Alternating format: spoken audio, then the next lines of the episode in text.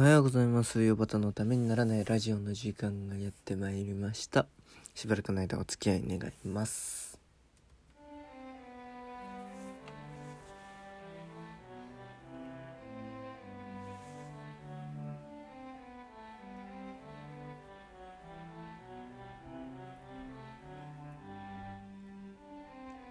改めましておはようございます。田畑陽です。ということでね、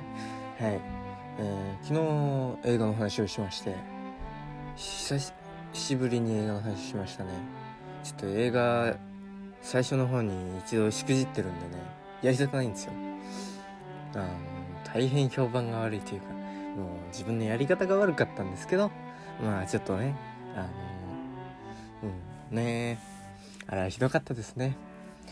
もう過去はそういう過去は消していきたいです。はい。えー、でもねちょっとやっぱり映画、まあ、常に見てるというか好きなんでねいっぱい見てるんですよ。でこの間も金曜日にねあのー妹が、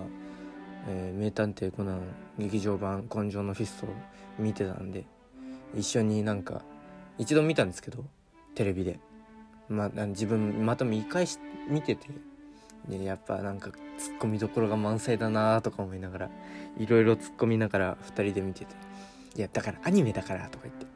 あの突っ込みながら「いやいやいやいやいや飛ばない飛ばない飛ばないあー次がわかる次がわかるあきっと来るなきっと来るな」みたいなこと言いながら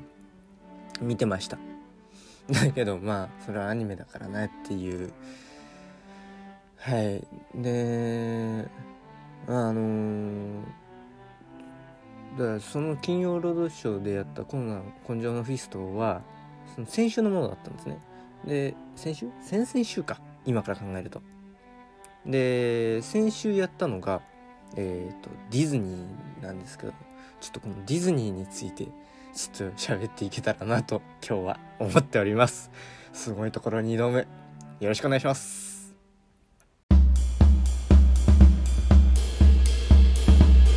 ヨバタプレゼンツためにならないラディオはいということでえー、まあアニメね日本はアニメ大国ですよ。えー、いろんな監督がいてねえー、いろいろありますよね。あのなんだスタジオジブリのだけでも4人くらい監督いるのかな？もっといるか。うん。宮崎駿監督であるとか高畑勲監督。であのこの間新しいスタジオを作ったスタジオポノックだっけ？作った米林監督であるとか。で、まあ、他にも監督さんいらっしゃるでしょうしあとは他にもね「時をかける少女」とか「狼少女」とか「狼子供の雨と雪」「サマーウォーズ」などを手掛けられた細田守監督がいてであのなんだ「君の名は」の「君の名は」とかねえー、他にもいろいろありましたね。なんで忘れてるん？天気のことか。えー、琴の葉の庭秒速 5cm 星を子供。えー雲の向こう約束の場所星の声等のうん新海誠監督。まあとにかくいろいろいます。でまあアニメって一言で言ってもうんえーテレビアニメ30分ものであるとか、えー劇場用の2時間ものであるとかえまあいろいろありますよね。えー本当にで大体、えーそういうのってテレビアニメは、えー漫画が原作のことが多かったりするしてで、えー劇場用はなんかオリジナルストーリーだったりすることがありますよね。あとは他にも庵野秀明監督「え新世紀エヴァンゲリオン」とかあとは、えー不思議の海のナディア」とかいろいろありますね。えー、上げ出すとキリがないんじゃないかな。あとは何がありますか？パプリカ。パプリカはコンサトシ監督ですか？はい。こうやっていろいろありますけども。でまあまあ私もいろいろいろいろっていうほど見れてはないですけどいろいろ見たつもりですもん。サザエさんから、えー何まで。いろいろテレビアニメも劇場用も。ただちょっと苦手意識があるところがあってそれがディズニーなんですよ。ディズニー苦手なんですね、えー世界的に有名なあのディズニーです。ウォルト・ディズニー社のウォルト・ディズニーのあのディズニーのミッキーとかああいうのですよね。なんで苦手なんだろうって思った時に昔ねいくつか見てたんですよ。うーんと「アナ雪」は見ましたね。テレビでですけど。全部全部テレビでなんですけど「アナ雪」「アナと雪の女王」ですね。の1パート1それから「塔の上のラプンツェル」えーであのあとピクサーと一緒にやったその「トイ・ストーリー」とか「ファインディング・ニモ」とかそういうのも結構見てたりしたんですけどでなんかそのアニメ CG アニメみたいなのがにちょっとにそれを見た時にうーんなんかしっくりこない。なんでかなって考えた時にえっ、と手塚治虫が作った日本のアニメだからあのその動きが結構カチャカチャしてるガチャガチャしてるカクカク動く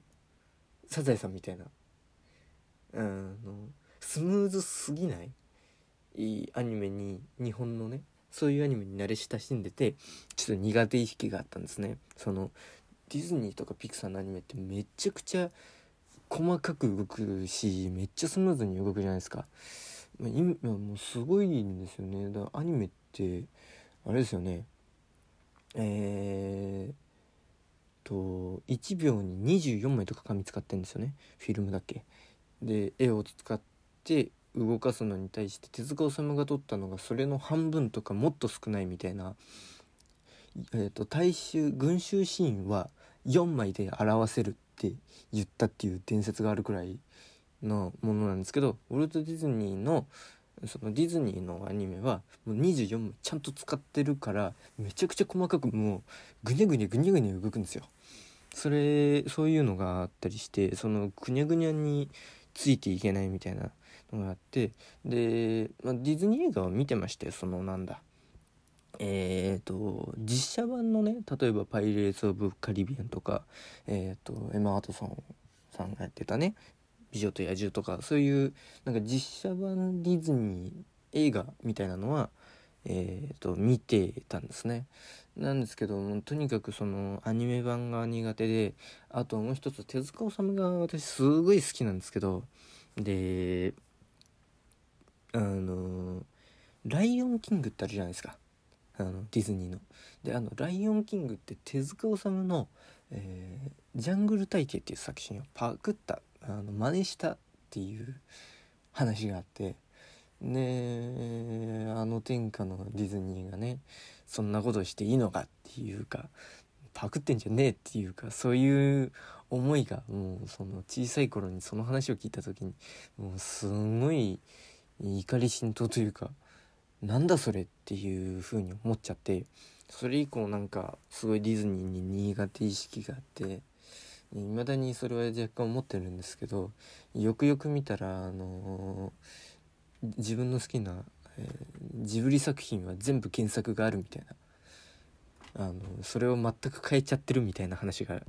あるっていうか話があるというかそうなんですよね。でそう考えた時にあまあそういうのもありなのか面白くなってればいいのかなみたいなのを思ったりしてまあそれのねでもまあ「ライオンキング」に関してはスピンオフいっぱい作りまくって稼いでるってあれにはちょっとなんか納得しかねますけどそんなことがありましてで苦手だったんですよ。でなんか最近アラジン妹がねなんかちょっとディズニーにはまりだしたというか。でアラジンを見てたんですよ。あのアニメ版の方ですね。で実写版も見に行ったらしいんですけど。でなんあの天下のディズニーだし見てみるかと思って。もう一度見てみるかと思って「ライオンキング」でねあんまねちょっとディズニーの凄さが分かんなかったんですよね。正直。うんとどうすごいのみたいなのがあって。じゃあアラジンアラジンってなんかすごいファンタジックな話じゃないですか。まああの動物が喋るだけでも随分ファンタジックなんですけど、うん、で アラジン見てみてでおうもうすごい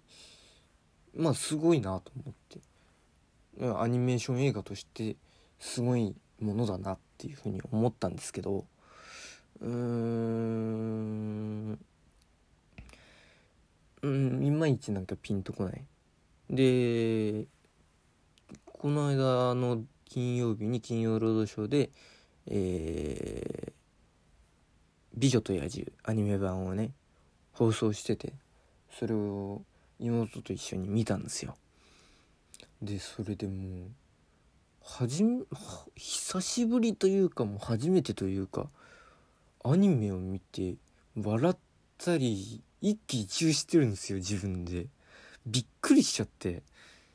でめっちゃ腹抱えて腹抱えて笑ってんですよ自分が。その「美女と野獣」を見て。で「あーすげえな」とか言って「あははは」っつって。びっくりしちゃって。何がすごいのかなっていろいろ思った時にまあ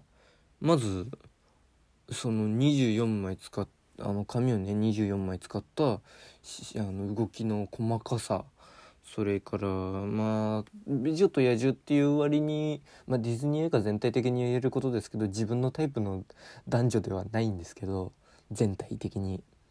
美人美女とも思わないし、まあ、野獣は野獣か。でそれがおあの人間に戻った時に「ん？イケメンかな?」っていうちょっと首をかしげるくだりとかそんな感じはあるんですけどまあとにかく背景もすっごく細かく書き込んであってで、えー動きも細かくしなやかでね。で表情も豊かで。でなんかコメディーシーンはねすごい面白いし。でまあ何よりキャラクターがはっきりしてて分かりやすいっていうなんかその、まあ、子供向けだからっていうのはあると思うんですけどなんかこれは確かにすごいわっていうのを感じました。でちょっと何に感動したのかっていうとで手塚治虫先生はあのディズニーを見て育ったというかディズニー好きっていう話がありましてっていうかそれはまあ事実なんですけど、えまあそれもあってちょっと見てみようかなっていう思いがずっとあってたんだけど何から手をつけていいかわからないみたいな状況になってたんですけどそのいわゆる紙で描いたアニメ CG じゃないアニメで、ね、の方でね。でそれを見てうーんあ本当に手塚治虫って影響を受けてるんだディズニーのっていうのが、うん、なんかすごいいろいろあってなんか無駄なギャグシーンとか無駄じゃないけど無駄なパッと見無駄だけど無駄では結局無駄ではないこんあの必然的なあのギャグシーンとか表情とかあのもうねあの動きのうるささみたいなのとかあの外を歩いてる人の足にガムがくっついちゃってるみたいなギャグとか手塚治虫多いんですね。あとは何だろうめっちゃあのくだらないのだとひょうたんつぎっていう謎の生物がいてそれをなんかあのギャグでちょくちょく出してくるんですよ。あそういうものがあったり、えーなんか、えーふざけた発言が多かったりするんですよ。あと悪役の表情があの時計の表情にそっくりだったりして、まあ、とにかくいろいろすごいなっていうよくここまで似せてというか全員同じ格好してるとか全員同じ風に腕を組んで同じように足を組んでみたいなのとか全員同じ動きをするみたいなのは本当に手塚治虫とウォルト・ディズニーはリンクしてて手塚治虫はディズニーが好きなんだなーっていうのを思いましたね。なそれがすごいなっていうもうなんか手がこの2本一緒にうわーって出てで「えへへへ」ってったり「あの 歯に」ってして笑ったりみたいなそういうのをがすごいなっていう話です。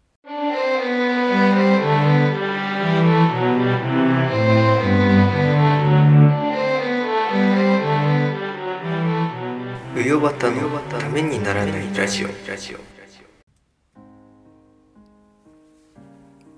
はいちょっとね今日はねディズニーで感動した話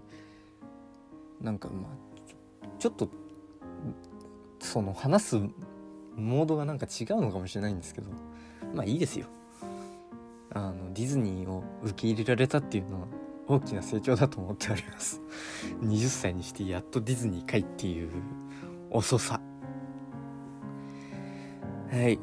え、ねなんか細かいところが好きだったりするんでねちょっとね。あの妹もそううちの妹もそうなんですけどうちの妹なんかねアラジンの絨毯であの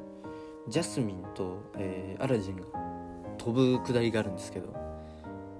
ネタバレじゃないですよねこれね。みんな知ってますもんね。でそれでなんかエジプトまで飛んだ時に手あの2人が手を振ったらエジプトのスフィンクスの鼻を掘っていた職人がびっくりしてその鼻を落っことしちゃうくだりがあって、まあ、ギャグシーンなんですけどギャグで入れてるんですけどそれが好きだっていうね変わってますよね。わ各いう私もルパン三世カリオストラの城でえっ、と、まあ、カーチェイスあの冒頭のカーチェイスシーンですよね。あそこで、えー、とルパン三世と次元の次元大介の車が森の中をガーって突っ込んでいくくだりで一瞬入ってくる赤い鳥がいるんですね。そのくだりが好きだったりしてうん、まあ、細かいところが好きだっていうねそういう話ですよ。はいということでね